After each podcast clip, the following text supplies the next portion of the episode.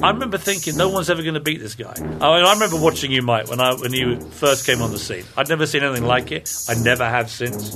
You were the most ferocious, incredible fighter I've ever watched. It was the most exhilarating, exciting thing to watch you in those black shorts, getting in that ring, your neck twitching. Even I, thousands of miles away in England, I was collapsing in fear, and I didn't, I didn't go anywhere near you.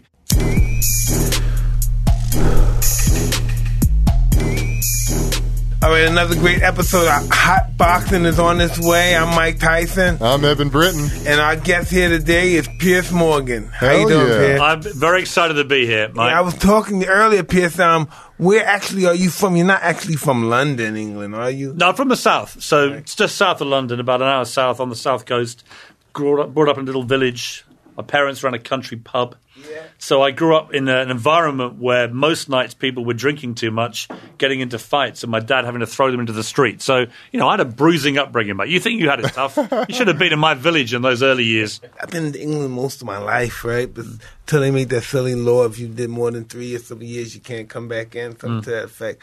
And every time I've been there, those guys, um, they're like legendary folklorists, you know? Mm-hmm. They, they remember the past, the tough bad men and everything, the real bare knuckle fighters. Mm-hmm. Now we're a nation of warriors. It's just amazing. Absolutely. Most Just Brits are up for a scrap if you Yeah. give them half a chance. You guys chance. fought Caesar, remember? Mm. Who? You fought Caesar. Who? You fought Julius Caesar, fought the, remember? Yes, yes, I do remember that. Yeah, yeah. But listen, Mike. In I mean, in Britain, Mike is an absolute icon. Yeah. I mean, I remember you going down. I think it was the last time you came over.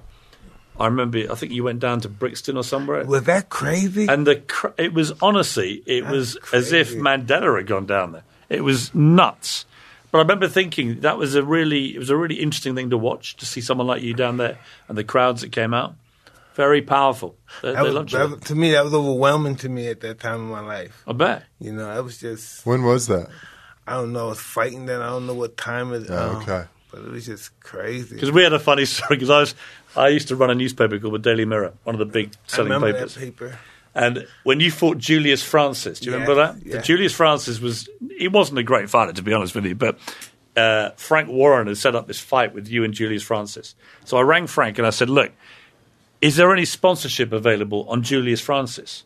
Oh, yeah. So he, so he, he said, um, he said, "Well, what do you mean? What are you thinking?" He said, "I said, well, has anybody that. has anybody sponsored the seat of his pants and the soles of his feet?" and the shoes. soles of his shoes. So Frank goes, "What are you, what are you getting at?" I went, "Look, if we were to offer twenty thousand pounds, could we put the Daily Mirror logo on his backside and on the soles of his feet?" Because I've got a feeling we're going to be seeing a lot of that on TV.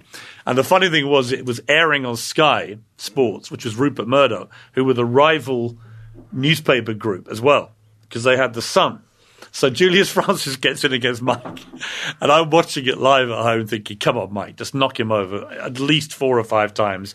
With the with our logo, He had a bunch right? of knockdowns. And right? then We he- got a bunch of crazy. so knockdowns. he knocked him over four or five times, fucked up. and each A time, bunch of knockdowns, each, right? each time, Yeah. all each time, all he saw were his feet like this with Daily Mirror, or his That's backside genius, with Piers. Daily Mirror on. And we did. I remember the front page. I can remember it. The whole front page was a picture of his of the feet like this, and it just said "Pride in Defeat."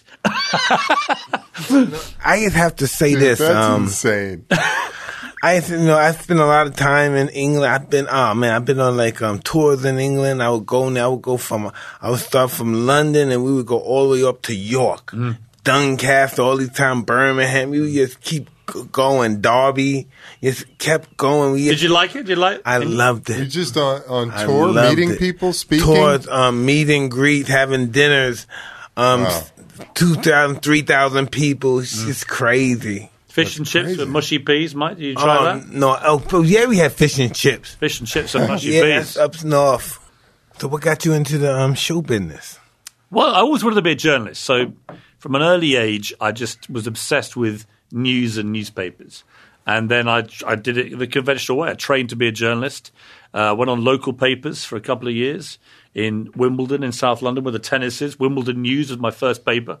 And then I worked my way up onto the national papers and then ended up becoming the youngest ever editor of a national daily newspaper. Well, that must have been a head trip for you. It was a pretty, you know, it's a very interesting thing, isn't it? Where the, where there's a fearlessness of youth, and I know that you must have felt that when you were. I remember watching you fight when you were 20, 21, and you were completely fearless. And that fearlessness, as you get older, it becomes, you know, you lose a little bit of the fearlessness once you start having commitments and mortgages and and kids and all the rest of it. I think there is that thing when you're young that you have. I certainly felt it when I walked into that newsroom with all these journalists, most of whom we, were older than me, that I had to somehow get their authority, and I had to run this extraordinary newspaper. And I did it for 10 years, but I remember thinking it was easier when I was younger and my head was a bit clearer and I had that fearless thing than when I was a bit older.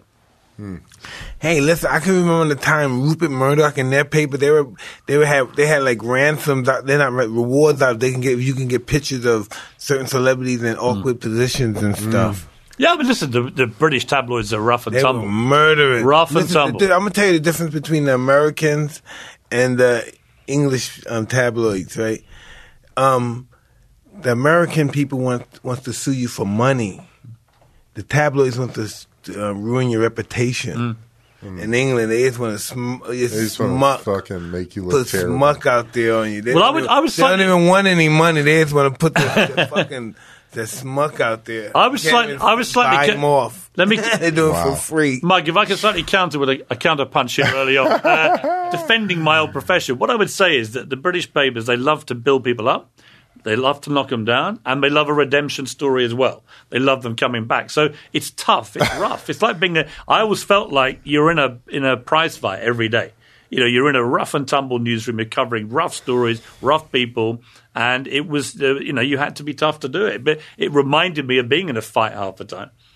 It's so interesting. And also, I, I mean, they love that here in America too. Not though. like Eng- oh, English just. A, I mean, just to build they someone up. idolize you. Idolization is such a massive um fucking following in Mm. England and those um UK neighborhoods. Idolizing is just, they have great things to idolize. You know what I mean? They Mm. they have the great um the English warriors and stuff. They, Mm. they even have the guys from the IRA. They have the Kray brothers. All those guys. They make those guys into legends, Mm. folklore. They're almost superheroes, gods. Yeah. Very true. I mean, the Kray twins that Mike cited there were gangsters from East End of London. They shouldn't really have been heroes to anybody, and yet now, still, after they long after they both died, the Kray twins, they're revered in many parts of East London, certainly, uh, because they, you know, they had a, a, a hold over their people where they they looked after the women and the kids and everything else. They only fought their own, as they put it. There was a kind of honor amongst thieves. as I used to felt. write Reggie Kray when I was in prison. Oh, you did, Yeah. and he wrote back to you. Yeah, he wrote me first. Really? I wrote him back. Yeah. Wow. What did you discuss with him? Um, he just telling me about his life, and I was discussing what I was doing here and how I feel about being here and what I'm gonna do when I get out. And when I came out, um, So that was when you were in prison. yeah. So when I came out the prison, I was I was I was fighting somebody. I think it was Julius France. I was coming out to fight somebody. It was a big fight, and I gave my respects. to I went to visit his family, and I was talking kindly about him, and they almost sent me out of the country back to America. Wow. Yeah, I mean, he was, you know, I, I had some dealings with him. you They, did. they were tough guys. I mean, they, they you know, the the sixties in So London. they, you know, prison must have saw he's such a sweet man. He was very well behaved in prison. Yeah, Uh, they both were. man. I mean, Ronnie, his brother, was in Broadmoor, which was more of a psychiatric prison. Yeah, Ronnie was really out there. Huh? Yeah, he was slightly madder, I'd say. Re- Reg was in a conventional prison, wasn't he? Um, Yes. Parkhurst and then Maidstone, I think. But they, they were, you know, fascinating parts of English folklore. They were folk heroes to many people. And the Richardsons and stuff. I was at Johnson, a restaurant, Mike, about three years ago with some old village friends. And this guy came to our table, immaculate, in a smart suit and beard and everything. Came over and he introduced himself to me. And thank God I was friendly. he said, he said uh, Mr. Morgan, I wonder, uh, my, I think he said my wife would like to have a photograph with. I said, of course, no problem. Anyway, did all that. And then we had a little chat and he walked off and the maitre d' of the restaurant came over and said, do you know who that is? I went, no. He said, that's Charlie Richardson Yeah, they're fucked. from the Richardson gang. Now they were the rival gang With the Kray. to the what- Krays. They and were killing each other. I mean, They they, were were killing killing, each a lot of people. So I was very glad I was friendly to him. They'll kill you if you say, I'm not afraid of you. I'm not afraid of you. They'll kill you. You're not afraid of me? Boom. That's so Whoa. intense, man. Whoa. Do you think there's something to it being an older, um, an older section of the world, you know, than America. America is very young. I feel like there's not much. The identity gets so blurred sometimes. England was so many countries this- before it was England, right? Well, it's, it's interesting. It's So take- many different inhabitant that England. Well, it's interesting. I mean, America, right? America has a reputation worldwide of being a very violent country, particularly with the guns and everything else. And I always say to people, even though I've been, I've campaigned against the guns uh, to try and put some control on it. But I always say you have to understand America is a very young country, Yeah. and that Britain, when it was a young country, was constantly at war with people. Hmm. Constantly, everyone had a gun in those Right. days in Britain. Same with Germany. Same with Japan. You lo- lo- Australia. So a lot of countries that used to have a lot of guns, but are older countries, I think you know eventually came to a more peaceful scenario with their with their countries and their people. America still seems to me is a, it's a fantastic country in so many ways, but it's, Absolutely, but it, yeah. it's but we're big still, and we're still fear driven. but you're fear driven. Mm, I think yeah. a lot of paranoia in America. I think a lot of medication mm-hmm. uh, is is part of the problem. Eighty percent of the world's painkillers are taken in America. Yeah, I mean, it's it's crazy. a staggering statistic. Staggering. You have all the opioid crisis. You have everything, and you have this this gun culture which doesn't seem strange to Americans.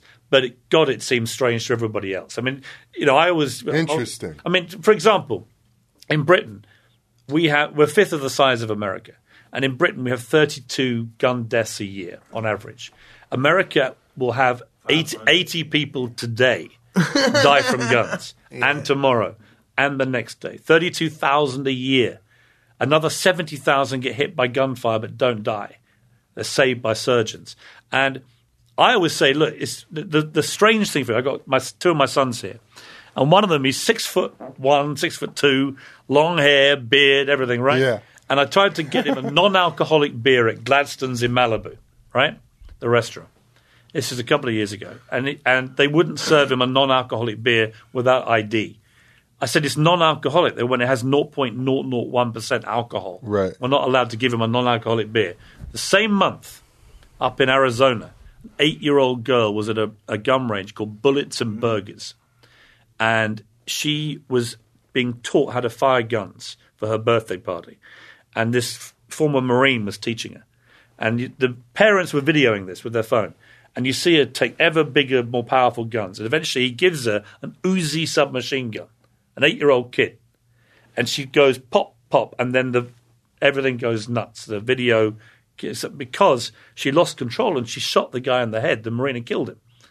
And to me these two things happening in the space of the Right. same month Yeah. a six foot two inch 23 year old kid guy can't get a non-alcoholic beer because he hasn't got his id on him and an eight year old girl can fire an Uzi machine gun and kill somebody legally I know that's It's bad too, fucking but the- crazy. But you have to look how we look in this country too. You know, we have our young, look, we have our young daughters out here, we have our sons out here, and there's animals out here. They're disrespectful animals out here. Fuck you. Yes, do whatever he wants to your daughter or your son. Fuck you. Do it. Do what you want. Then You call a cop. The cops do nothing. We go to court. He didn't. He done nothing to you. He just said fuck you. He may have touched you. This is not nothing. He might have going to scared you. He just scared you. He done nothing to you. And then again, if he can harass, he drives her insane. What do you want her to do? How does she defend herself? I think I, I'm not at all saying America has to give up all his guns. I understand there are so many guns out there that people want to defend themselves, but I do think there ought to be, in my opinion, take all the school shootings, right? These mass shootings that go on at schools tend to be slightly unhinged kids, 19, 20, 21, who, Yeah. you know, something wrong with them. They're on the spectrum, right? Over medicated, playing these video games 20 hours a day and so on. And they have such easy legal access to semi automatic rifles. Yeah. And it's that where I think, come on, America. Well, a lot of these You- guys are You're empowering these kids to commit mass I agree murder. that too. You know, but what they don't say, a lot of parents teach their, their children how to hunt, how to shoot. I'm, guns. I'm supportive of that. Yeah. My brother's a British Army colonel, right? He's in Afghanistan right now serving with Americans, right, in, in Kabul. I, I don't have a problem intrinsically with guns to hunt, to do sports shooting, even in America to defend yourself. I get that argument. I do have a problem with 19 year old nut job kids getting AR 15s and shooting up schools. Yes, It's it's, um, unnecessary. Americans' big problem is our fear. We don't want to be humiliated. We don't want to be embarrassed in front of anyone. Yeah. But you see, what I would say, Mike, is that here's the difference. In Britain, we have lots of fights, right? Yeah. Lots of people get into fights on a pub on a Friday night. They get in a fight. The difference here is a lot of little fights very quickly become a gun shoot. Yeah.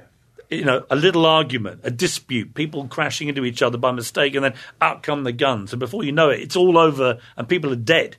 In Britain, that doesn't happen because they don't have the tools to kill each other. We have a knife problem, but it's nowhere near as big as the gun. Thing. I know in Ireland they don't give a damn.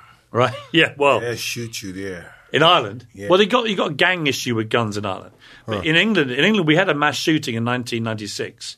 Sixteen school children, very similar to Sandy Hook, got killed, and we banned basically all guns from civilian use. Hmm. And that's why we have we haven't had a school shooting since. Sandy Hook happened in 2012. I was on air at CNN, hmm. and 20 kids got killed. Nothing got done to stop it happening again. There have been 250 school shootings since Sandy Hook. Now, as a parent, you're a parent, right? Absolutely. I'm a parent. I don't know if you're a parent, Yeah. but parents should be looking at this going, come on. This is our kids should not be going to No, school this is not. worrying this about is being not what we up. do in America. In America, we teach our kids you don't take no shit from nobody. right. right. You know what I mean? You But the problem with that, if he's Mike- too big, you Yeah. get something for him. Yeah. That's what how I'm taught. If he's too big, you get something. You get your gun. You get your knife. Yeah. You get your bat. That's how we taught. What do you think of that? What I think about that? Hmm. I think that is really um, primitive, primitive thinking. How do you change the thinking? Excuse me? How do you change the thinking? By teaching them how to love that gentleman. Going, walking with my child, show me the person that you have that indication with, and showing them we, we don't need to do this. See, people like you can change thinking. Yeah. With with great respect to myself, when I was at CNN, you know, a British guy sounding like George III is not going to be the best person to make Americans give up their guns. Mike Tyson could make people change their mind about the aggression and the violence that so many people feel Definitely. in America. I think. You know, I want to know what he hate about himself so much that he wants to kill that guy. right? You know, what is about him that he hates about himself that he wants that guy dead? Right, right. Because that's what it always comes down to. It's how much pain that that individual is in, Yeah, you know. yeah. And we don't approach that at all in America. We don't approach the of the mental health. I, well, you see, but I argue this: every country has mental health problems, right? Britain mm. has lots of mental health problems. What you have to do is stop the people that are on that spectrum of mental illness or have problems from easy access to killing machines. That's easy. I mean, that should be an easy well, it's easy to do, but there has to be a will to do it. Right. And in America, there's no will politically, Yeah. the NRA and others, to do anything at all. So nothing ever gets done. And most countries, where I mean, look at New Zealand, right? New Zealand had this appalling mass shooting at the mosque in, yes. uh, a few weeks ago. And within two weeks, they had banned all semi automatic rifles and guns, right? Gone. Done. They've had their massacre. They're not having another one, or they're going to make it incredibly difficult to do that. I don't think anyone needs a semi-automatic I don't either. weapon You don't. defend themselves. I don't You either, really but how do we change this mentality in America? They're afraid to get beat up in front of their children and wives. Yeah, I get it. You have to change. Okay, the I'm afraid for you to smack me, and I can't. You're too strong for me to fight you back or do anything, and you disrespect me in front of my children and wives. Well, What how did gonna you do? change? Because you've changed. Excuse me, huh? You've changed over the years, right? Yeah. You, you went from that kid when you were 13 and being arrested all the time and fighting all the time and everything. You became this guy. So how did you do that? Because I find that really interesting how you. I don't know. I- evolved. um, I had good friends. I had um, I had a good. I had a what? I have a good support system, so to speak. right, hit hit absolute rock bottom. Absolutely, and that guy had to disappear because that guy was too totally too toxic for my existence. And do you remember a moment, Mike, when you thought, I need to change? Do you remember what that moment was? No, I never. Um, it was never I need to change. It was always I had to change or I was going to die. It was never I need to change. This was never. It was never because hey, Mike, this is a, this is um a, a behavior I'm dealing with. It was my life I was dealing with. There was no way I could exist continuing on. But a lot of people in America, I think, have that kind of anger and despair about the life they're living. But they also they, they get brought up in uh, angry and aggressive environments, and they have firearms or whatever it may be. It's a it's a dangerous cocktail. What's happening to our kids is terrifying, and we're creating a generation of ang- anxious ridden kids who then they're killing themselves. Yeah. They're getting sucked into depression and heavy medication. They're committing mass murder in some cases. And I've got a theory about this. We just got to, in this battle with mental health, don't talk about mental health. There's mental illness, and there should be mental strength. How do you? We teach kids every day in school how to be good at maths or how to be good at you know sciences or any of these things. We should be teaching mental strength and resilience. How do you deal with life? Yeah. You know, how do you Absolutely. put things into Well, perspective? and what, Yeah. From what degree do we deal with life? You have to look um, from what level of degree. Right. How do we deal from life? You know what I mean? Uh, uh, what do you got? Uh, one of those um, guys, um, those swamis may think life is a different perspective, Mm-hmm. from a different dimension. You know, I mean, I think They everyone look at life different from from where we may look at it from a different perspective. Oh, perspective. completely. And listen, my upbringing in a little leafy village in the south of England compared to your upbringing, right? Completely different. However, however, the, the similarities are everybody has to face shit at some stage. Yeah. Right? You're going to lose loved ones that you care desperately about. You're going to have things go wrong in your life. You're going to get fired. You're going to get, you know, things going to happen. when you lose, this is interesting. Now we go to the, when you lose those loved ones in your life. What do you think? Even though we continue to live our life, I lost a daughter, four year old daughter, a few years ago, right? I remember. But Dick, um, I think I know when this is over, I'm going to be with her. Yeah. and we'll be together. I, be- I believe that.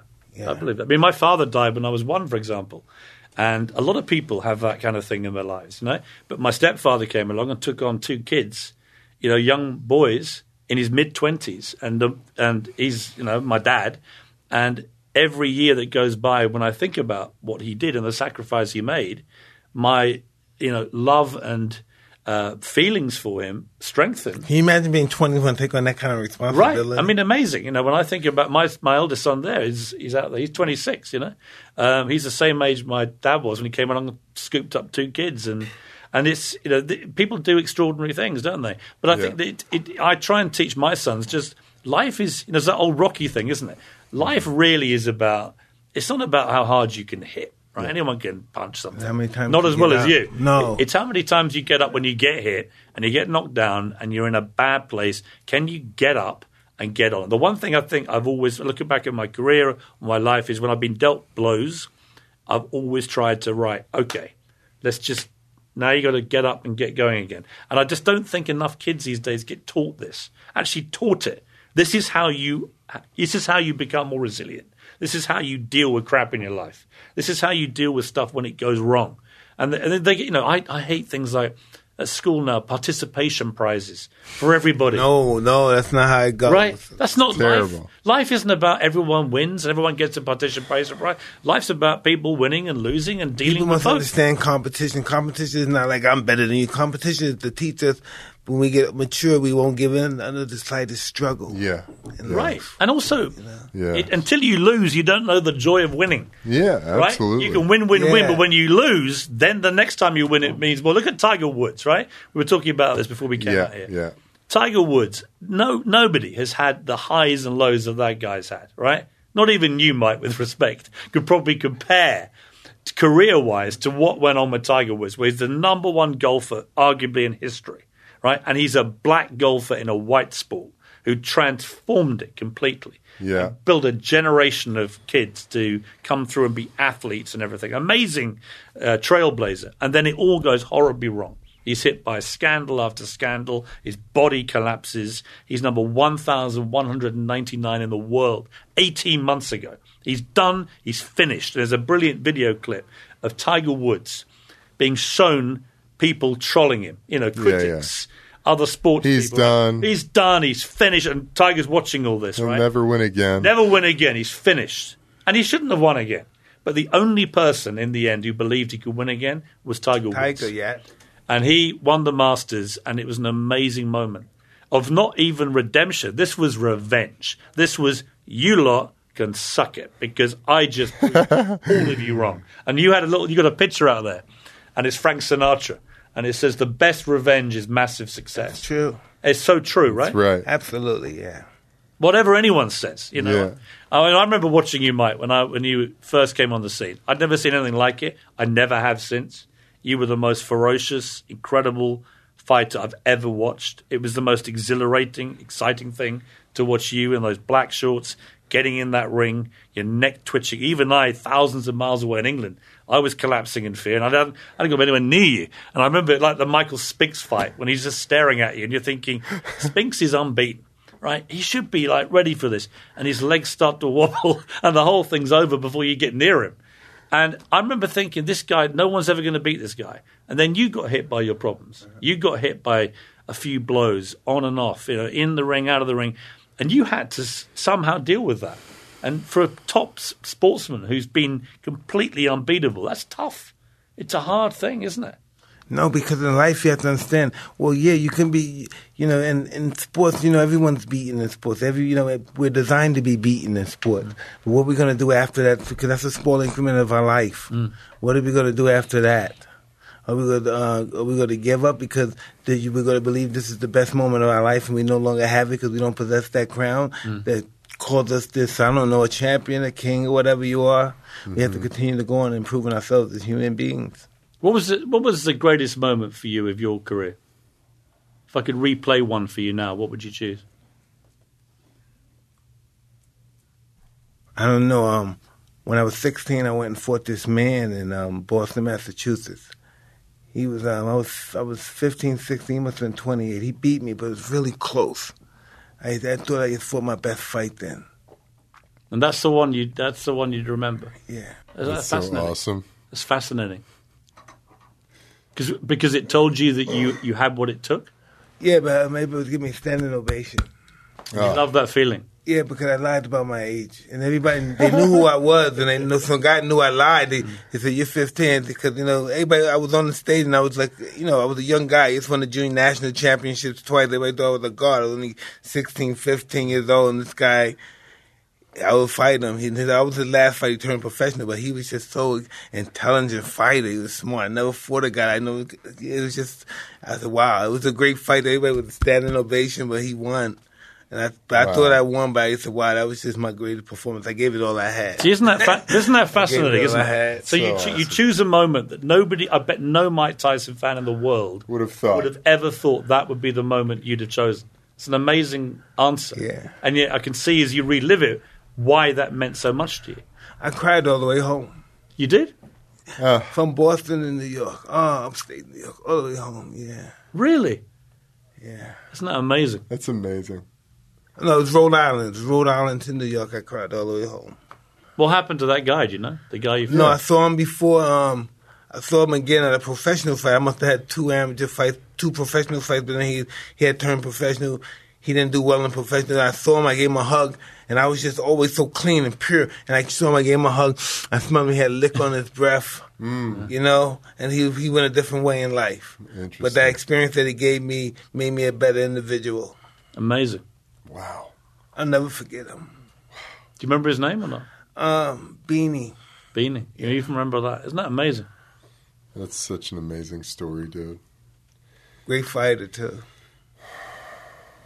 Fascinating. Man. I was doing this as a kid ever since I was 14, 13. That's all I ever did. Mm. No breaks or nothing. All I ever did, I lived with Cus. That's all we ever did. Our whole perspective was about fighting, the concept of fighting, the psych, psych the psychic of fighting. Do you ever think what what would have happened to you if you'd never met Cus?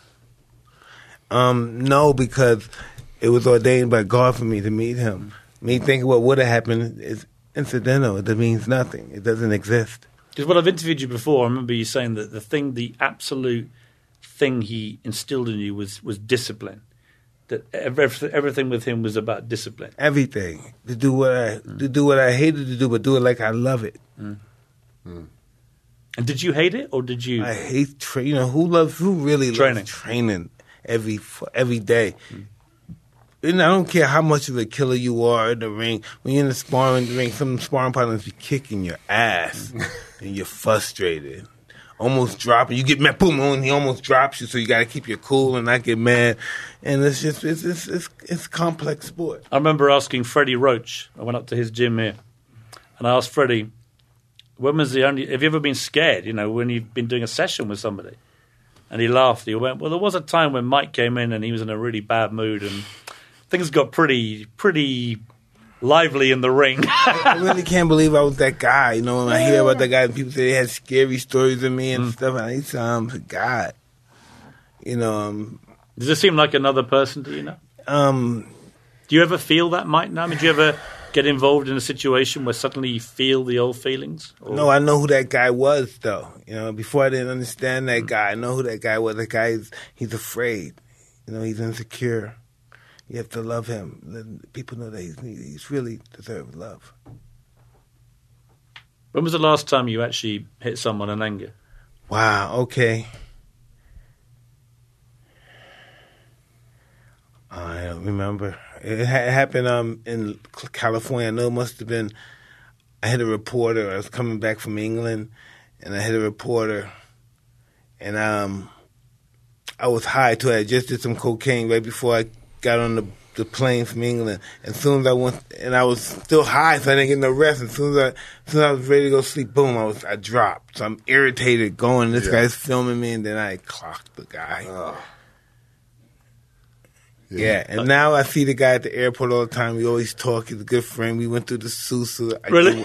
Twenty five. I That's know I gave him some money, and so we're cool and we're friends. I now. bet he doesn't take your picture without No, he permission. doesn't. I now. let him take. I said, no, don't be that way. You should shoot me. I really have a great deal of respect for him now. And that was the last time. It was a few years Yeah. ago, though, right? Yeah, absolutely. Oh, I had my children with me, my wife, my mother-in-law with me. I was a pig. Oh God, so embarrassed. You know, I'm so embarrassed. But that's quite a few years ago, right? Yes, So you've you've learned real self discipline about. I learned that um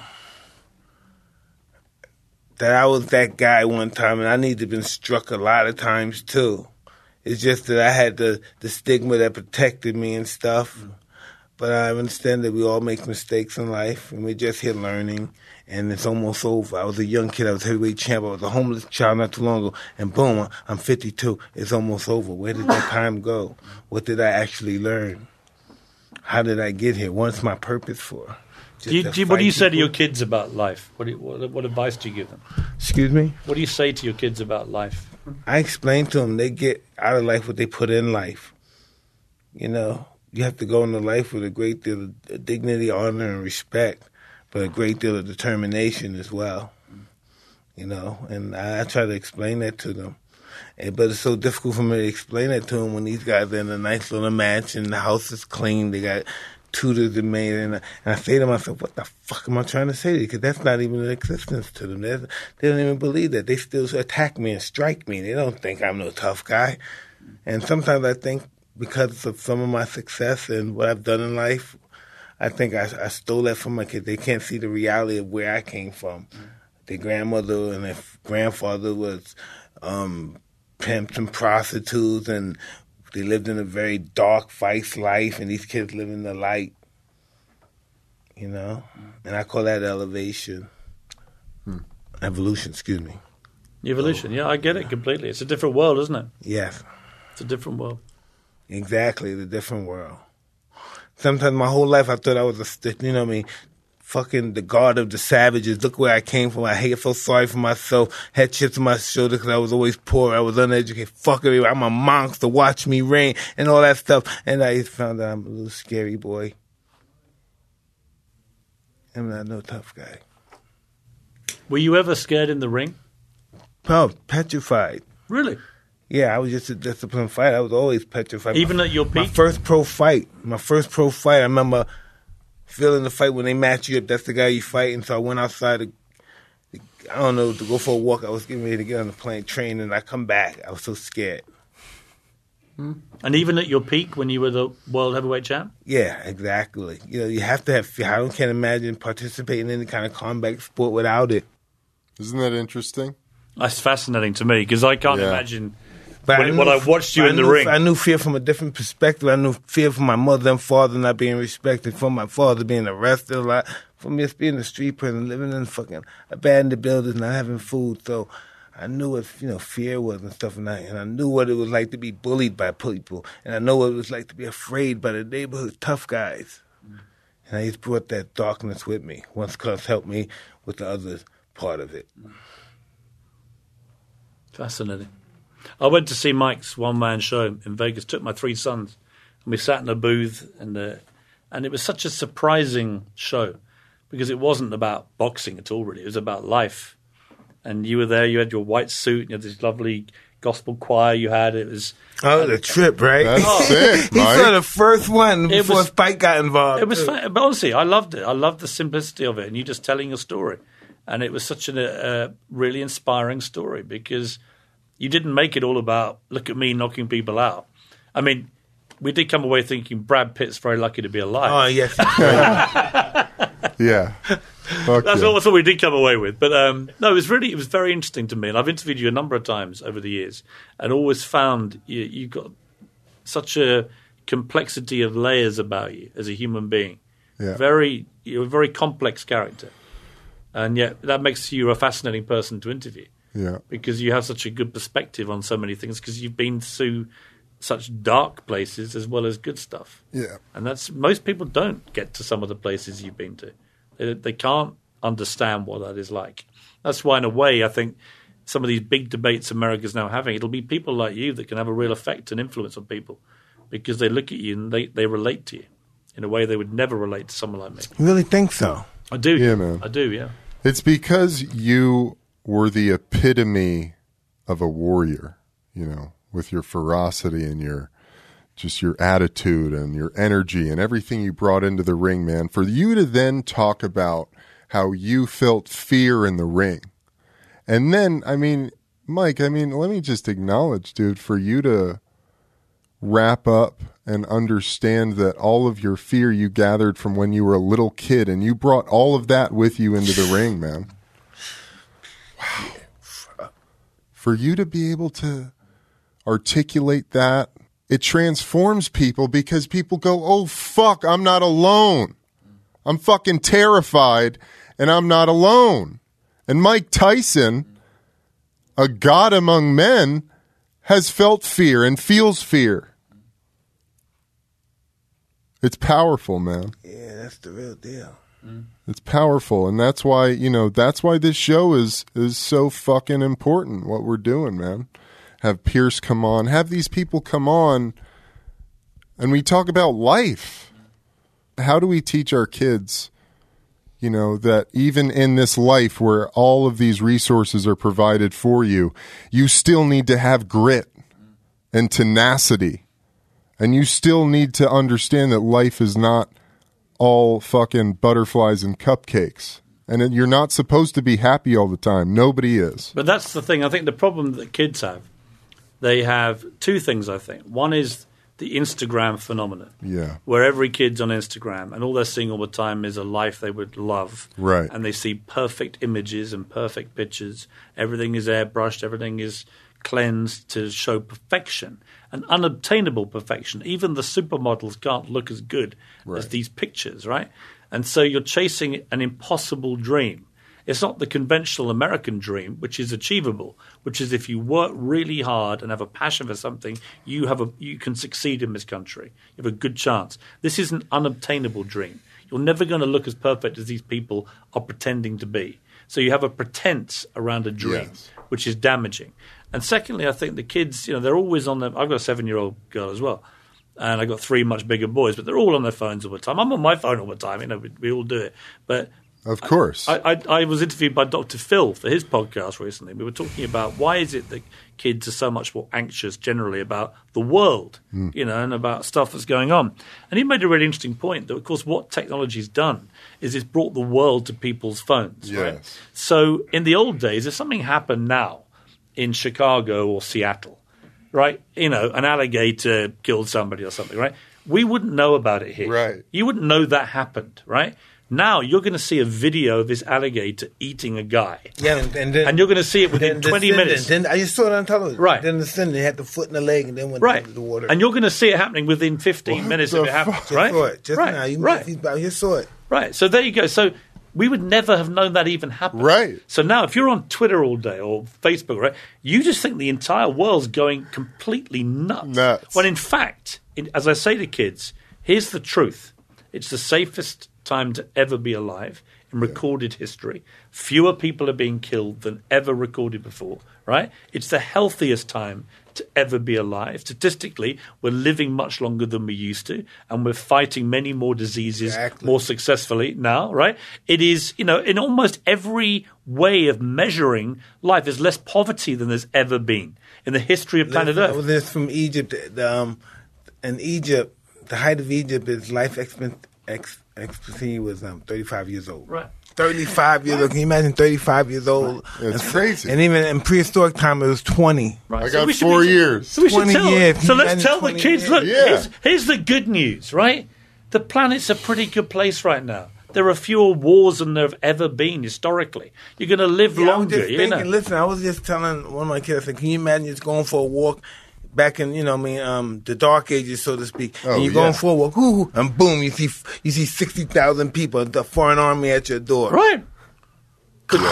Damn. Yeah. It's different now. Ready to just burn the Yeah. fucking village to the ground. Yeah.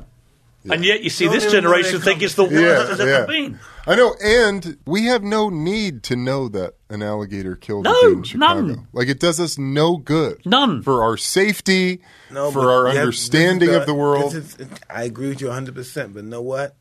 Since the beginning of time, we were told that we need to find knowledge for Mm. some reason mm-hmm. and information. Since the beginning of time. We now have too much Well, information. Even our We biblical get- guys say travel, mm-hmm. find, you know what I mean, learn. and stuff. well, we get a hit of dopamine mm. and serotonin mm. when we learn something new, mm.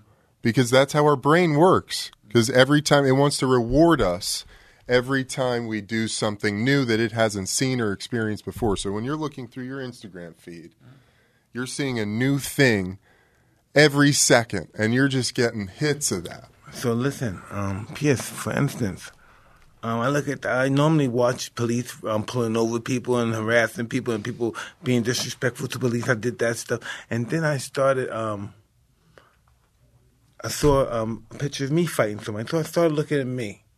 And I started, and every day I started looking at me, and every day, every other day, they had a new story of me about me uh, from somebody I don't even know that don't even know me, and he's telling people stories about me. You know, for like an hour put together a story and telling people a story about me. So I'm finding out so much false information about me Mm-hmm. with actual facts about me.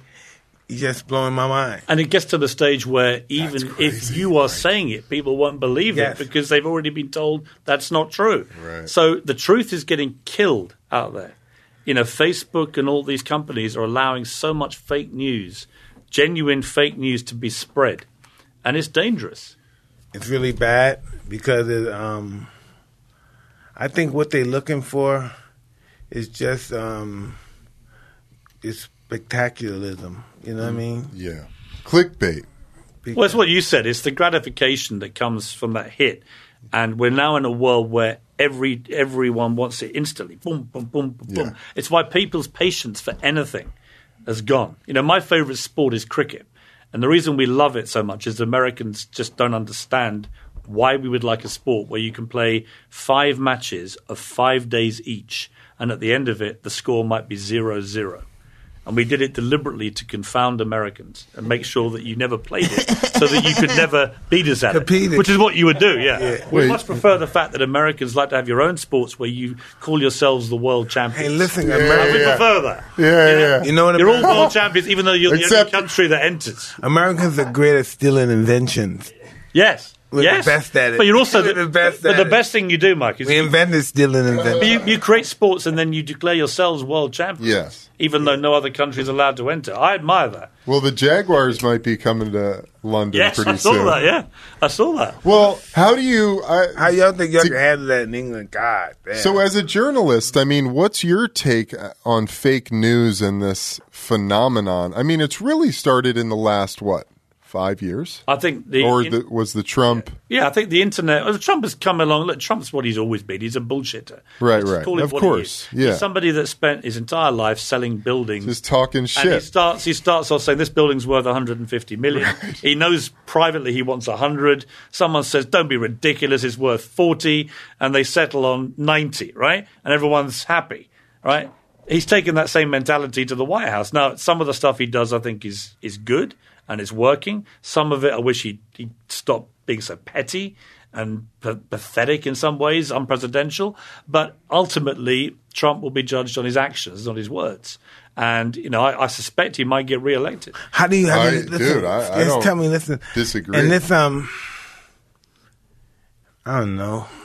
And this civilization of Trump, man, this is just a guy that's on fire. Yeah. In his own constituencies. He's on fire there. I wasn't necessarily asking about him as much No, I was going as the about fake news The thing. thing about fake news is I don't I oh. don't blame Trump for that. Right? I think he's just- he's come along at a time when he's just sort of he's The he's- internet is to blame. Right, Twitter right. and Facebook and these companies, all of which I use as a consumer, they have not been strong enough and tough enough in cracking down on fake news. Trump, for, Trump for better or worse, he, he lets you know what he's thinking in real time. He can't help Exactly. Right? He's that. telling you Yeah. what he he's can't. saying, He good, bad, and that. ugly. Some of it is ugly, some of it is good. I think he's a fascinating political animal. Uh, Yeah, it's fascinating. But I think We the need fake, to the talk fake, to Trump. Um, Tyson like- Ranch needs to talk to Trump. He should. He's taken his message to social media, which allows him to talk directly to the public and bypass everybody, right? That's Yes. what really pisses the yeah, mainstream I people. know he doesn't do it. He's, totally he's cutting non-conventional. And he is what he is. And down in the middle America, I, I go there a lot. They love Trump for all the reasons that the coasts don't like him. Right. They love Trump. Yeah. They love it, him sticking it to the media. They love him sticking it to everyone. Right, right. Uh, defending himself. But you know, if you read the Art of the Deal, his book, it's all in there. Yeah, There's nothing Trump is doing now which is any different to the Trump in that book. This is the guy he's always been. absolutely. That's why he won. You know, it's still like Because it, the put in, put in conversation Trump, put in, hasn't changed. put in Trump supports Mike Tyson. It's one of those things. Yeah. And I'm just like, you know, always put me, that's pretty weird. That- Well, he loves boxers because I did. Oh. I did the Celebrity Apprentice Yeah. season one with him, and I was in there with Lennox Lewis and Tito Ortiz, who I know Yeah. did this podcast. And I, I ended up winning it. I knocked out Lennox in the semi-final. Holy moly. Yeah, yeah, Lennox, if you're watching, I knocked you out. He's watching Bang. too. bang bang. and Lennox's last words to me before we went in for the final Oh, boardroom, he no. said, "He said I'm going to get this." He said because Donald Trump loves boxers. I went, mate, I'm knocking you out. Oh man. what do you think of the Mueller report? Well, it's it's look. th- This was designed to investigate Russian collusion, right? Right. So the whole point of the Mueller investigation was that everyone kept saying Trump colluded with the Russians Right. to fix the election, so he's a fake president who shouldn't be there. The Mueller reports come back, and it's completely exonerated Trump of any collusion. Of that, Not only Trump, but any of his campaign team. It's also exonerated any American. There's no evidence of any American whatsoever Right. actively colluding with the Russians to fix the election. There are, I think, bigger questions to answer about the obstruction of justice uh, stuff. But on that, I would simply take the bigger picture. This is Trump basically reacting badly to fake allegations of collusion. Right. And so, if you take away the fake allegation of collusion, you have none of his erratic, angry behavior, which is now being categorized as obstruction. It's like chicken and the egg.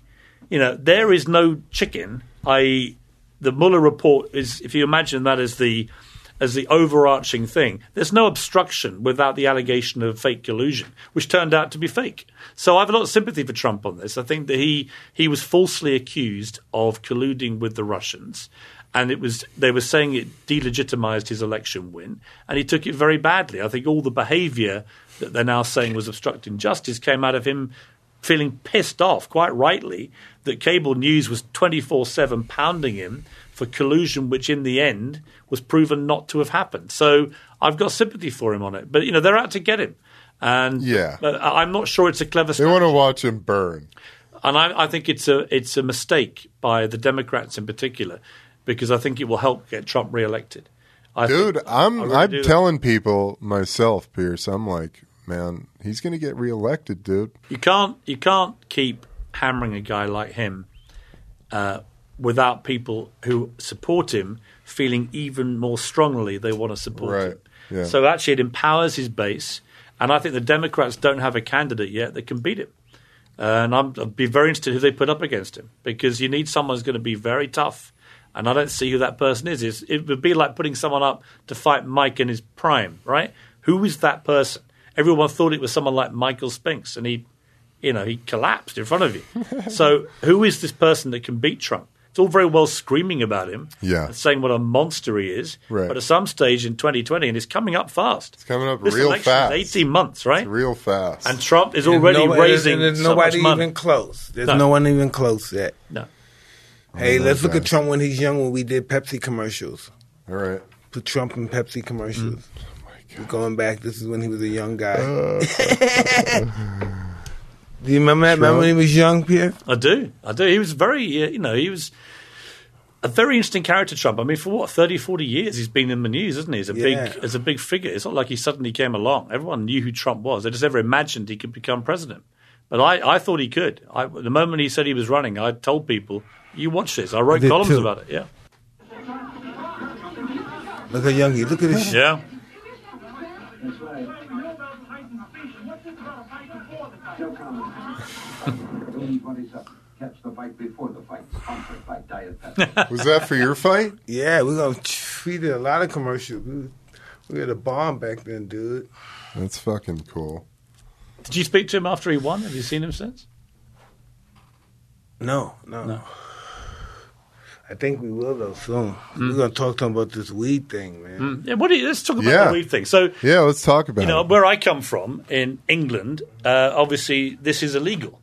You know, you couldn't do this um, in Yeah. public in the way that you are. And yet, I've watched the way in California things have gone, and it appears on the face of it to have been very successful. And whether you call it recreational or, med- or medicinal, people who are using cannabis recreationally are using it to medicate some issue that they're dealing with. People I Britain- self-medicate Britain, with people alcohol. drink themselves into There's graves. no listen. There's no All AA, there's day, no? AA in Britain. Okay, you're a wimp if you go to AA in True. Britain. You in Britain and you in AA, you're a fucking pussy. Wow, okay, that's All a I know is mindset. Fucking we live. drink an awful lot, and yet the same people that drink, drink, drink go, "Oh, we couldn't possibly legalize cannabis." I'm like, trust me, you should be on cannabis, not alcohol. Yeah. because that's doing a lot worse for you than cannabis would. Absolutely. You know, it, it's, you know, from the medicinal side, it interacts with our endocannabinoid system. You know, I'm sure you know all about that. Very familiar with it. Yeah. Actually, I Oh, am. Piers, I actually, I believe that you are. I did a show on this with Yeah. Dr. Sanjay Gupta. Exactly, CNN. We actually- exactly. we actually tried it on air. I figured. Um, What about Did you psychedelic really? drugs? You ever experienced? That I have before? not tried psychedelic. Never. drugs. Have Oh man, it's changed my whole life. Really? Yeah. Well, like DMT? LSD No, no, and I did SD when I was like ten years old before. But listen, right? The fact is that um, I did this to explain to him. Come on, please explain toad to him. The toad. It's ancient um, medicine, so to speak. Well, cannabis has opened the door for a lot of these plant medicines that are now beginning to emerge, in my opinion, because, you know, spirit, Gaia, whatever you want to call it, the energy that binds all of this together realizes that there is a great need for an awakening to happen. So things like DMT and 5-MeO DMT and ayahuasca and psilocybin and, you know, MAPS is releasing tons of research about, you know, the positive effects of MDMA and all these things. But what Mike had an experience with, a very transformative experience with that I I've been blessed to witness and be on this ride with him is this stuff from the Sonoran Desert Toad, which is a, f- uh, a toad that they milk and they out from its venom they put it on they milk it onto like a sheet of glass. They let it dry it for 24 hours. Really? yeah, but and it becomes like a like a uh, it crystallizes, I guess. Um, and so you vaporize it, and 5-MeO DMT. DMT is produced in our pineal gland, and we get one shot of it when we come into being in our mother's womb, and then we get another shot of it when we die. And they say that it's the portal of the soul into the physical realm. Fascinating. And so you have these substances like ayahuasca or the toad, which Mike did, and, And it's you, legal, this stuff? Um, no. it's legal like ceremonially, um, and it's you know you can go down to Mexico to do it. Um, Mike, Mike did it. Yes. yeah. Yes, I And did. what was it like? It was um inconceivable, so um intergalactic, you know. For instance, I you, I'm in the sky. I'm, I'm just I die. You take it. I inhaled it. I exhaled and I died. I actually died. You have an ego death. You know, I'm afraid I died. Well, you feel like you're dead.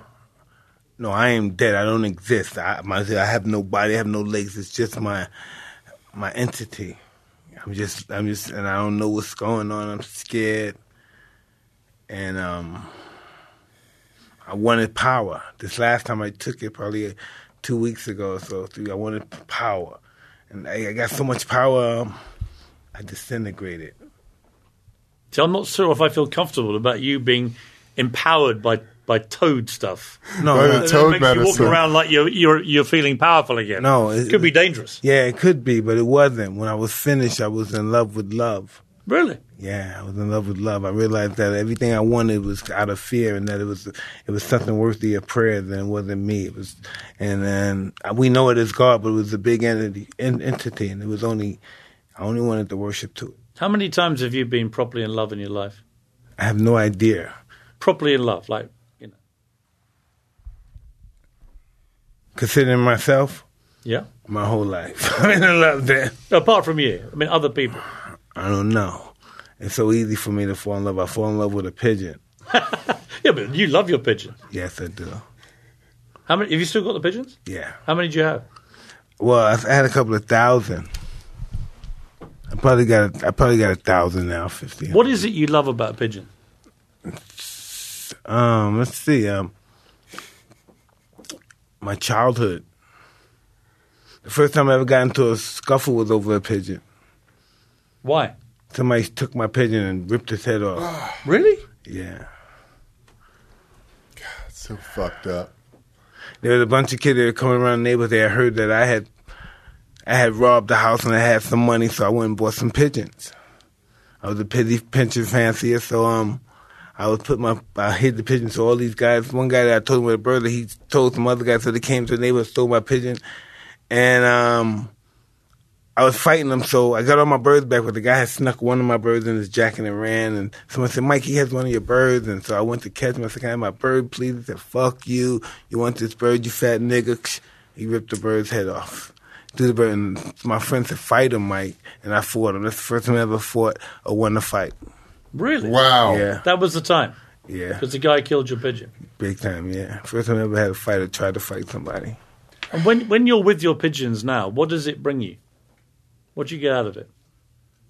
I don't know. It takes me back to my childhood. In what way?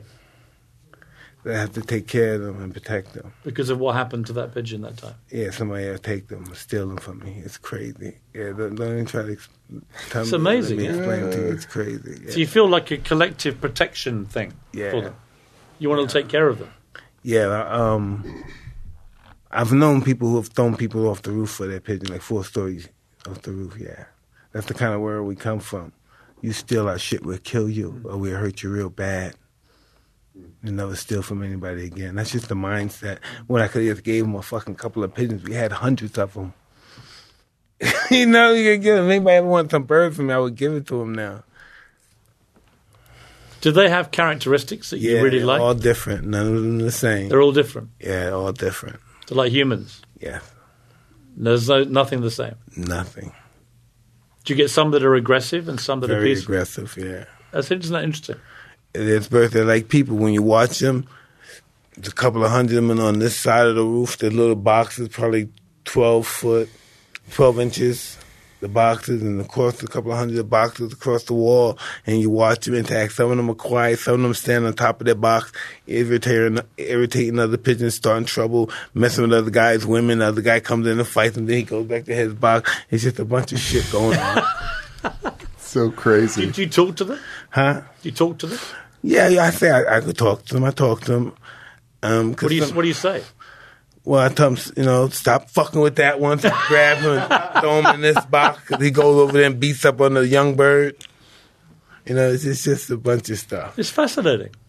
That's awesome. It's like a little community. It's do nothing but fight and make love and cheat on each other. Yeah. like, It's complex. like humans. Yeah, just like humans. Everybody's cheating. He has a baby in this box and he got eggs in this box, so he spends his time here. Then when his wife gets on here, he gets on the eggs there. It's just Uh. crazy. That's so funny. What do you make of the uh, the fight game at the moment?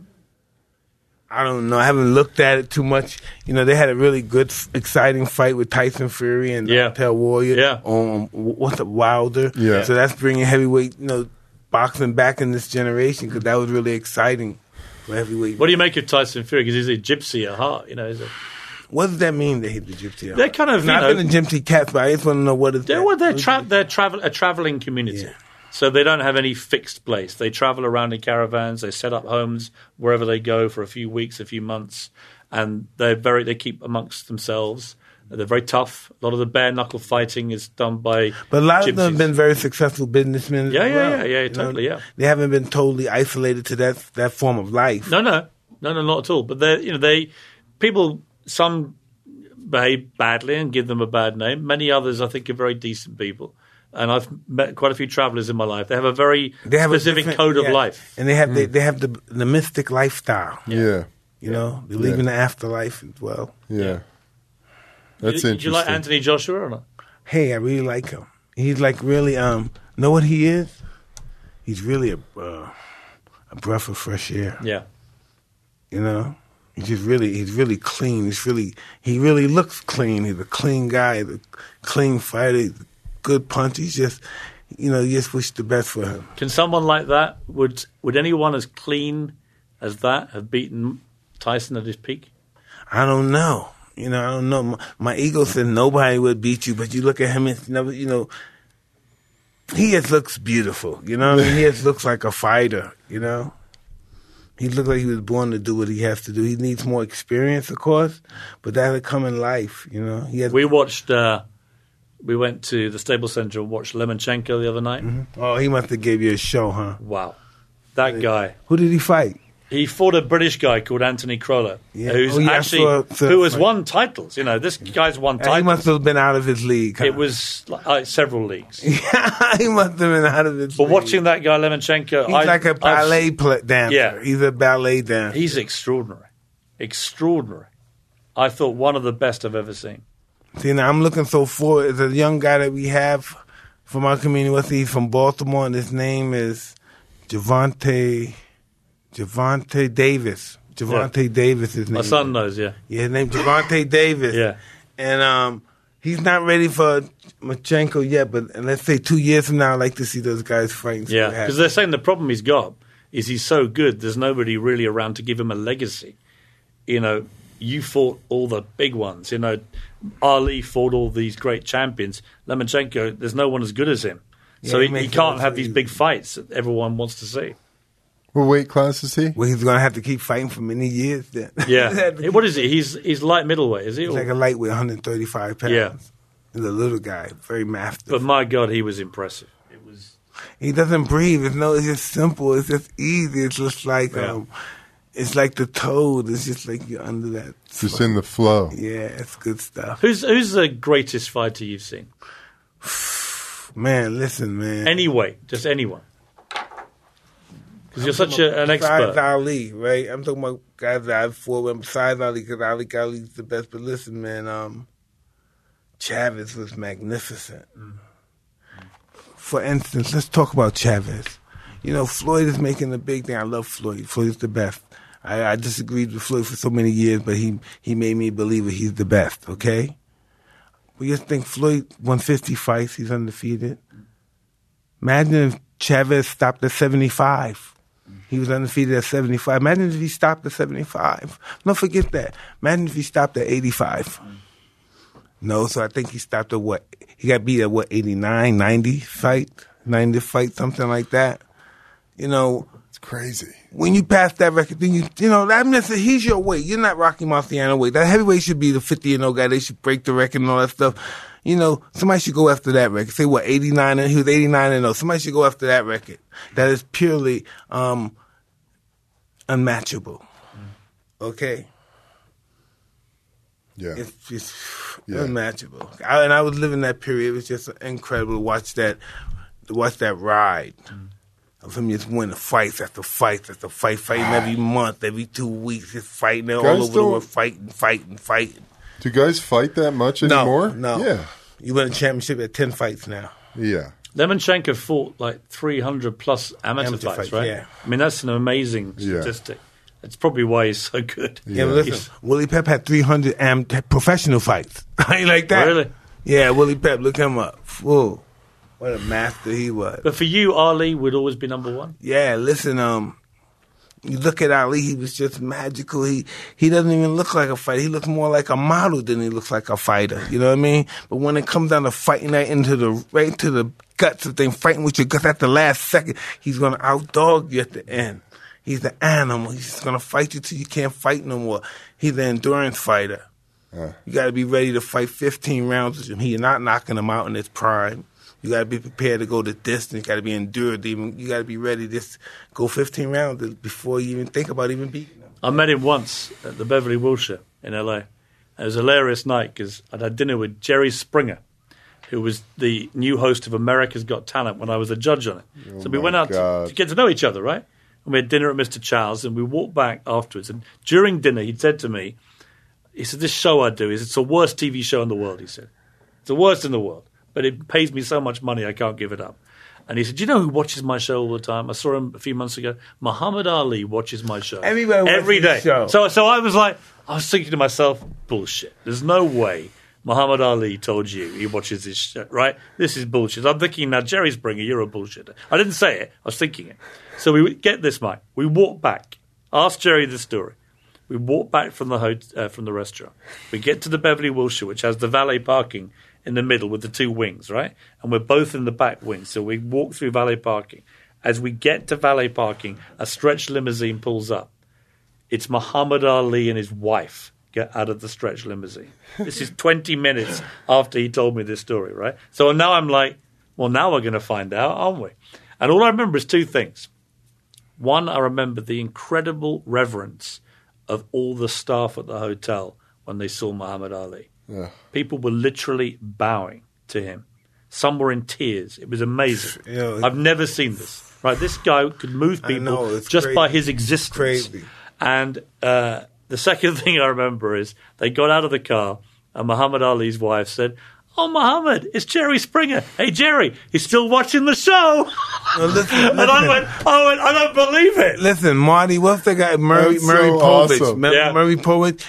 At first, he was a serious journalist. Mm. When he first started doing this show, and then he found out bullshit paid the bills. Yeah. When he started doing that pregnancy stuff, you are not the father. Oh, my Man, God. the ratings went off the chart. Yeah, All yeah. the black people and Latino people started watching. It was fucking off the chart. Yeah. You She are not the father. Yeah, When Muhammad came over, people loved that. That was like the Oh, best game man. show he got, ever. He got he got a different career. He was a serious journalist, then he went to bullshit. 'Cause the That's bullshit crazy. Yeah, Jerry was a mayor. You know, he was a Yeah, yeah, he yeah. was he was a, and a news anchor. He he had to resign as mayor because he he uh, slept with a prostitute and paid her by personal check. Holy You're Christ. like Jerry, how could you pay with a personal check?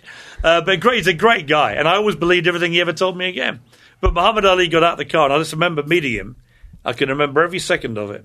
And he was pretty stooped by then and didn't really man. speak very much, but he had this aura about him Yeah. which was extraordinary. And I said to him, "Why do you like the Springer Show?" He went, "I like the fighting." That's so funny. It was fantastic. That's man. awesome. well, Piers, what do you got man. going on right now, man? Well, I uh, obviously I got run out of the country, um, Yeah. so I went back home for a bit. Uh, I'm, I'm hosting the morning show in Britain called Good Morning Britain. Awesome. So, I've been Britain- watching it on YouTube. Yeah. every now and We then. have Who's the fun, lady yeah. that's with you. Who's the lady that's with Yeah, Susanna Reid. Yeah, Yeah. yeah. Um, we, dope. have, we have good fun, and we're um, ratings are going Yeah. big, and we're having fun, and everyone's coming Looks on. like you guys are having fun in the show. we want to have Mike. They can't go. I can't do the show. He's, he's, I, not, he's not to stay up late I enough, right? can't do the show because I can't go to England. Yeah, we'll work Because of something. criminal record. Well, Maybe a Skype in. We could do something. Yeah, we'll do, we'll work something out. But I used to go all the time until after Mandela died. They said they made this law. This lady made this law. If you served more than three years or so, you can't go to England. Now I'm fucked. And can you not? Ah. There's no way you can appeal it, or Um, listen, know who I was talking to? Tony Blair. Yeah. He was at my friend's house and they were having dinner and I happened to meet him there. And he said, This is ridiculous. I, it must be something I can do. And we're gonna find out. It's just nothing There we go. I feel good about it. it's ridiculous. Feel good about it. Think it. of the people we let in our country. Yeah. Please, I mean, no, look at the people that come from your country. man. I love it. well, I'm going to campaign. We're going to In get Mike England, Tyson right? back to In Britain. England, right, in different um, kind of um, counties and stuff, they brag about who had the best killers and stuff, and who had Mm-hmm. the toughest guys in their neighborhood, and their serial killers are tougher than your serial killers. Oh, they're so, They're tough. they're so they're so um testosterone orientated in England. You Yeah. know? We love a good fight in England, and we love a good fighter. I mean, I, I mean that's why Mike's so revered in England. They love him. I was so crazy. One day I'm in England, I fight, and I, I beat the promoter up. You know, I got mad. The promoter um, did something with my money. Uh, he was one of Don King's friends, and at the time I was mad at Don, and I and I'm just I was just I don't know what I was doing with my life back then. You were just pissed off, man. And what? I know. I was making so much money. What was I mad about? I was I just I didn't like myself back then. I didn't think I was worthy of all that stuff. Had all these people listen, people were diving in front of my cars, you know what I mean? Thousands of people I'm like, what the fuck? You know what I mean? I'm just out of prison and stuff, right? I'm like, thousands, man, you, you can't believe this. The English people just uh, totally overwhelming. But don't you? I, I saw on one of your podcasts the, they were talking about your level of fame, and I was discussing it with my sons on the way here that we're trying to think of. There aren't many more famous people on this planet than Mike Tyson. Donald Trump would be one. You know, when he was alive, Nelson Mandela, Princess Diana when she was alive, but currently alive right now, you know, Muhammad Ali is sadly passed Yes. as well. There are not many more famous people than you Mike. on this planet. I mean, everybody knows who you are. If I say I'm doing this podcast, That's it's a like- trip. What does that make you feel like? That I don't know. Um, Great question, Piers. I think about what I've what, I, what I've endured to uh, establish that. You know, a lot of self degradation, self hate, and stuff. And um, why? But why you? Do you think, Mike? I mean, so many fighters, you know, some, you know, great fighters, but for some reason, you captivated the imagination of the world in a way that very few sportsmen, period, have done. well, I studied the great fighters, and I studied. I period, periodically studied their lives and stuff. Even the great English fighters, Jimmy Wilde, and all those guys. And I, what I've learned about them that they come from ex- extremely humble means, just extremely. And this is what always blew my mind: how they come from you can't imagine the humble means they come from. And then at a time of their life, next thing you know, they're, they're rubbing shoulders with queens and kings and emperors and people admiring them. And they come from they, the lives they had. And I said, what the fuck? And those guys, and those guys, um, inspired me and I wanted to be like them. And so I just, I wanted to be the best I could. I wanted to meet everybody. I wanted to know everybody. I wanted everybody to know me. I wanted to perform in front of everybody. Did you ever meet Mandela? Yes. What was that like for you? he came to New York at the um, United Nations when he came there, and the first thing he said, "Where does Mike Tyson live?" After I beat Michael Spinks, the first thing he said, "Can I have his gloves?" So I sent him the gloves. The ones he wore, Yeah, he was knocked Wow. out. He was still locked up though, but I sent him the gloves. really, Yeah, Wow. To Robben Island. To, Yes. really. to the family. And then when you met him, what was that like for you? He's a very humble man. You know, God-like. You know, very um Zen-like type of guy. He was really awesome. Did he Pretty know about dope. boxing? Was he a boxer? He boxer? was a fighter. He used to be a professional fighter. really, I didn't know that. Fascinating. Have you met the Dalai Lama, Mike? No, I have. I would love You to have? the I, Dalai I Lama. asked the Dalai Lama a series of questions, right? Because he's the most cool guy when you meet him. But he loves He's talking super about zen. sex. I don't know why, but he does. right? Interesting. Yeah. Uh, Interesting. Probably because he's never had it, right? Right. So I, I said to the. Dalai Lama, we're sitting there. I said, "Have you have you ever had sex?" He said, "No, no." I said, "What do you feel when you see a, a pretty woman?" He said, "I say, oh, they're a pretty woman," and then I say, "Remember, you are monk, you are Dalai Lama," and then I have to cool down. and then I went on. I said, "I said, have you ever had a drink, alcoholic drink?" No. Ever had a drug? No. I said, Do you ever watch movies? He said, No. I said, Well, not even a Richard Gere movie? He's going to be so pissed off when he hears this. He said, No. I said, Do you watch television? No. I said, American Idol? This was the biggest thing on TV at the time. He said, No. I said, Do you know who Simon Cowell is? What is that? I said, Very good question. And then we went through everything. And I said, Do you, do you listen to music? No, not really. I said, What do you do? He said, I'm Dalai Lama. He said, I read. He reads everything. Incredibly intelligent man. He's outlived almost every other world leader apart from Queen Elizabeth II in Britain. He's met everybody. Had a very interesting take on American presidents. His favorite was George Bush Jr. Loved W, which very few people. I love say. that. and he loved. He got on very. So I just liked him. Just got on with him. Uh, I've interviewed him a couple of times, but he's he. That would be a conversation Dalai to Lama, see. you should get him on the podcast. He will talk about sex for as long as you want to talk about it, and I think it's because he's, he- just, he's did- never had it. what- what would why would he talk about sex if he know nothing of it? What would because he he talk wants. about it? I of? think he's just very curious. What, what, would what, what, you've what did he say it. about it? I, it- ask him.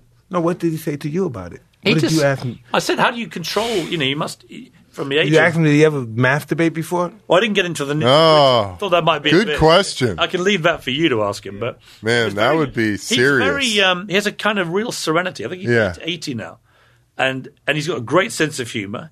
I got him to do a selfie with my phone. He thought it was hilarious. And he was like puckering up and stuff. I mean, he's a very intriguing character, um, and yet he's the spiritual leader of, of so many people. Uh, I found him. I found him you very. say likable. Reed, but what's he know about? Do you, could you tell him if you said something like, "Do you know who Alexander the Great is?" Did he know that? I think history he's good on. Yeah, Probably know history that stuff. and current affairs he'd be very up to speed on. He just doesn't waste time with what he calls Right, trivial right. stuff. Right? Yeah. he doesn't bother with trivia.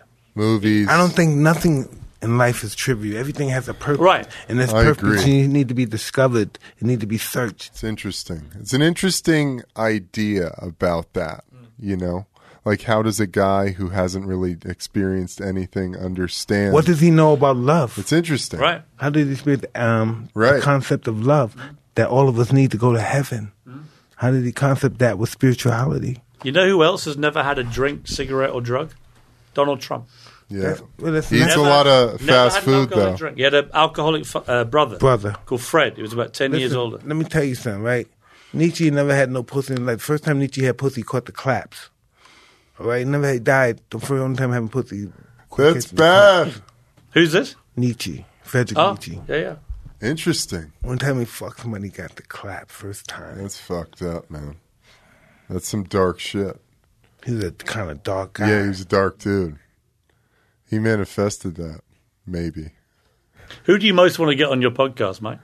Excuse me? Who do you most want to get? Who you? Cerebral guys, people more like this, the, the mystic types. This guy Sadhguru.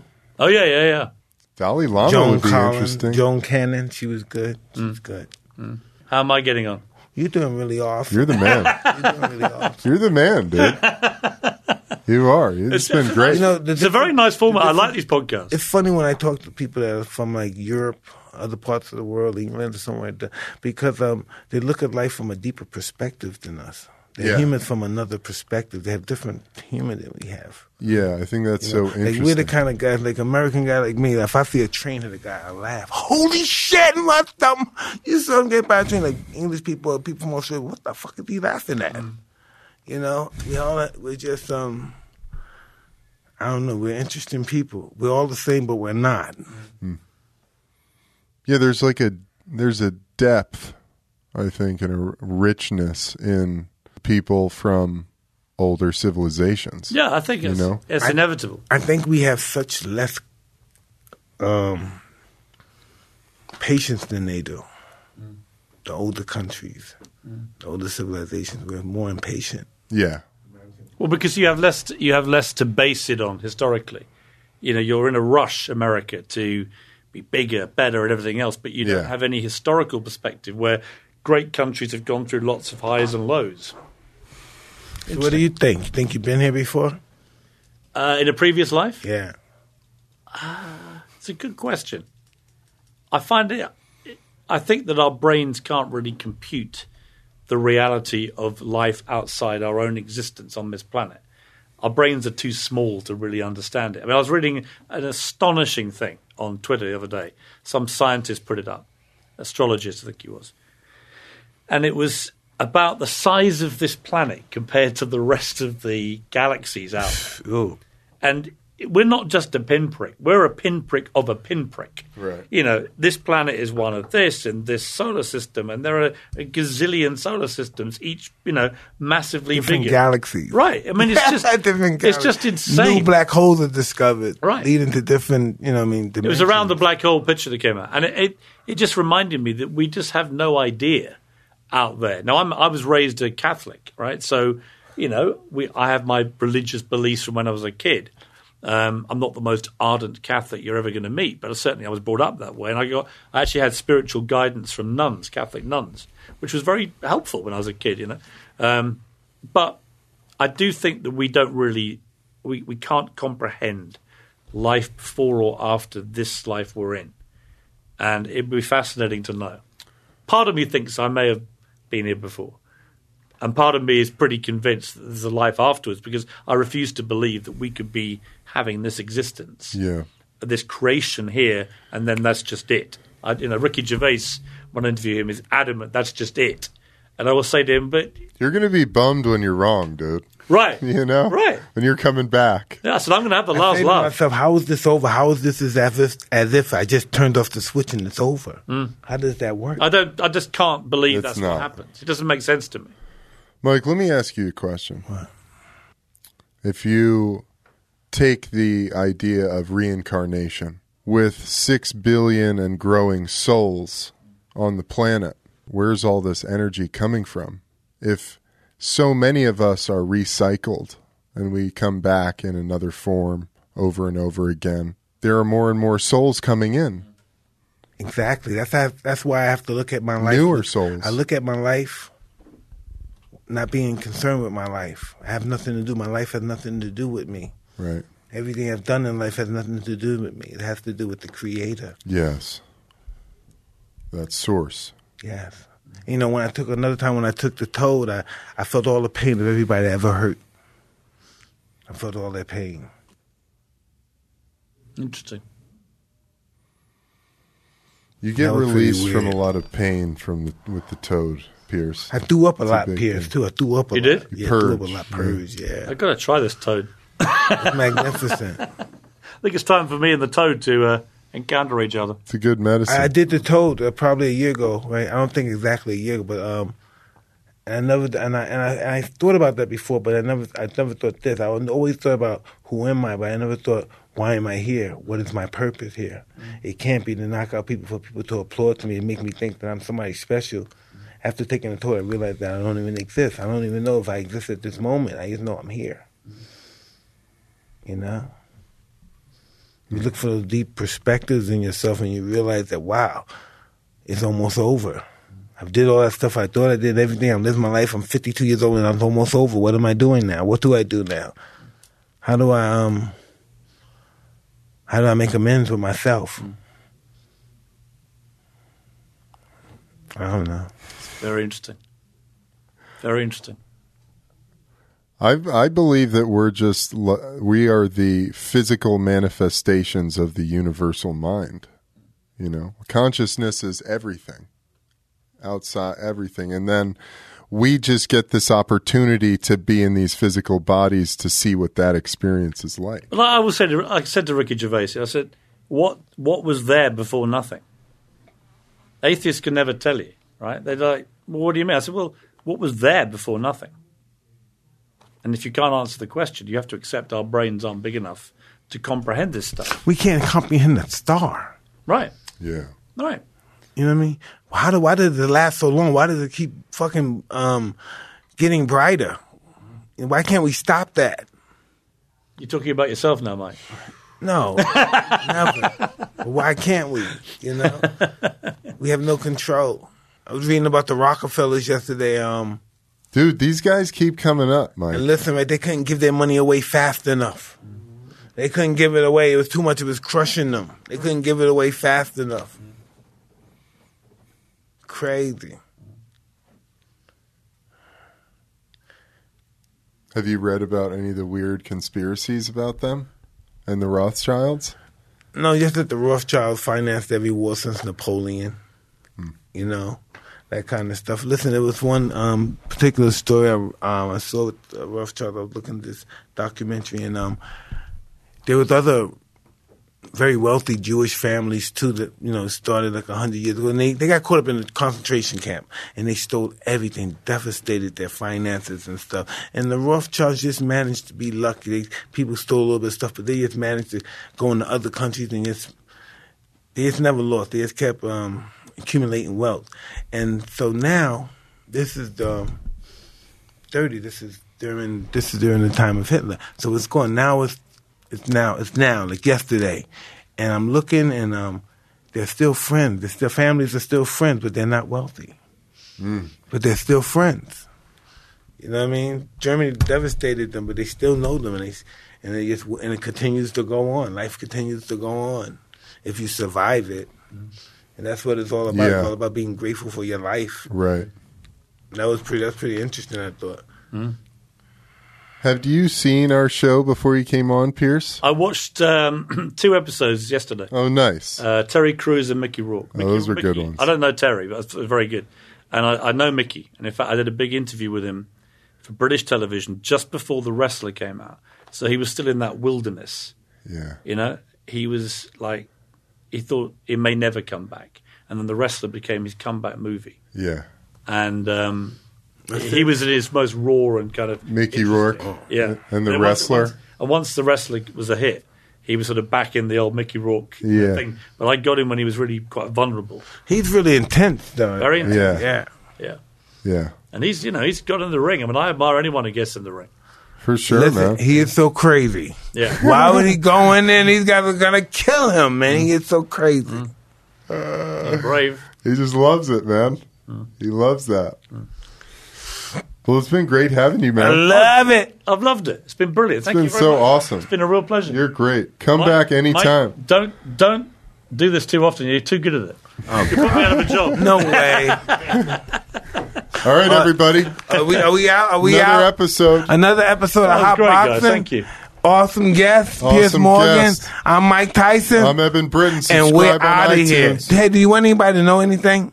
Huh? Uh, just watch Good Morning Britain if you if you Good can. Morning, Britain. Can Get it, yeah. Good morning, Britain. Yes. Am I watch supposed that. to? Um, what am I supposed to do with this, mate? smoke it? Go ahead, man, Pimpy. oh yeah. There he is. Come on. All right. Oh, this is beautiful. When in Rome, right? Thank you guys so much for listening. Be sure to subscribe to our podcast, Hotboxin with Mike Tyson, through your podcast app. If you'd like to join this badass experience on the visual plane, check us out on YouTube at our channel, Hotboxin with Mike Tyson. Mike, you got anything to add, my brother? I love you.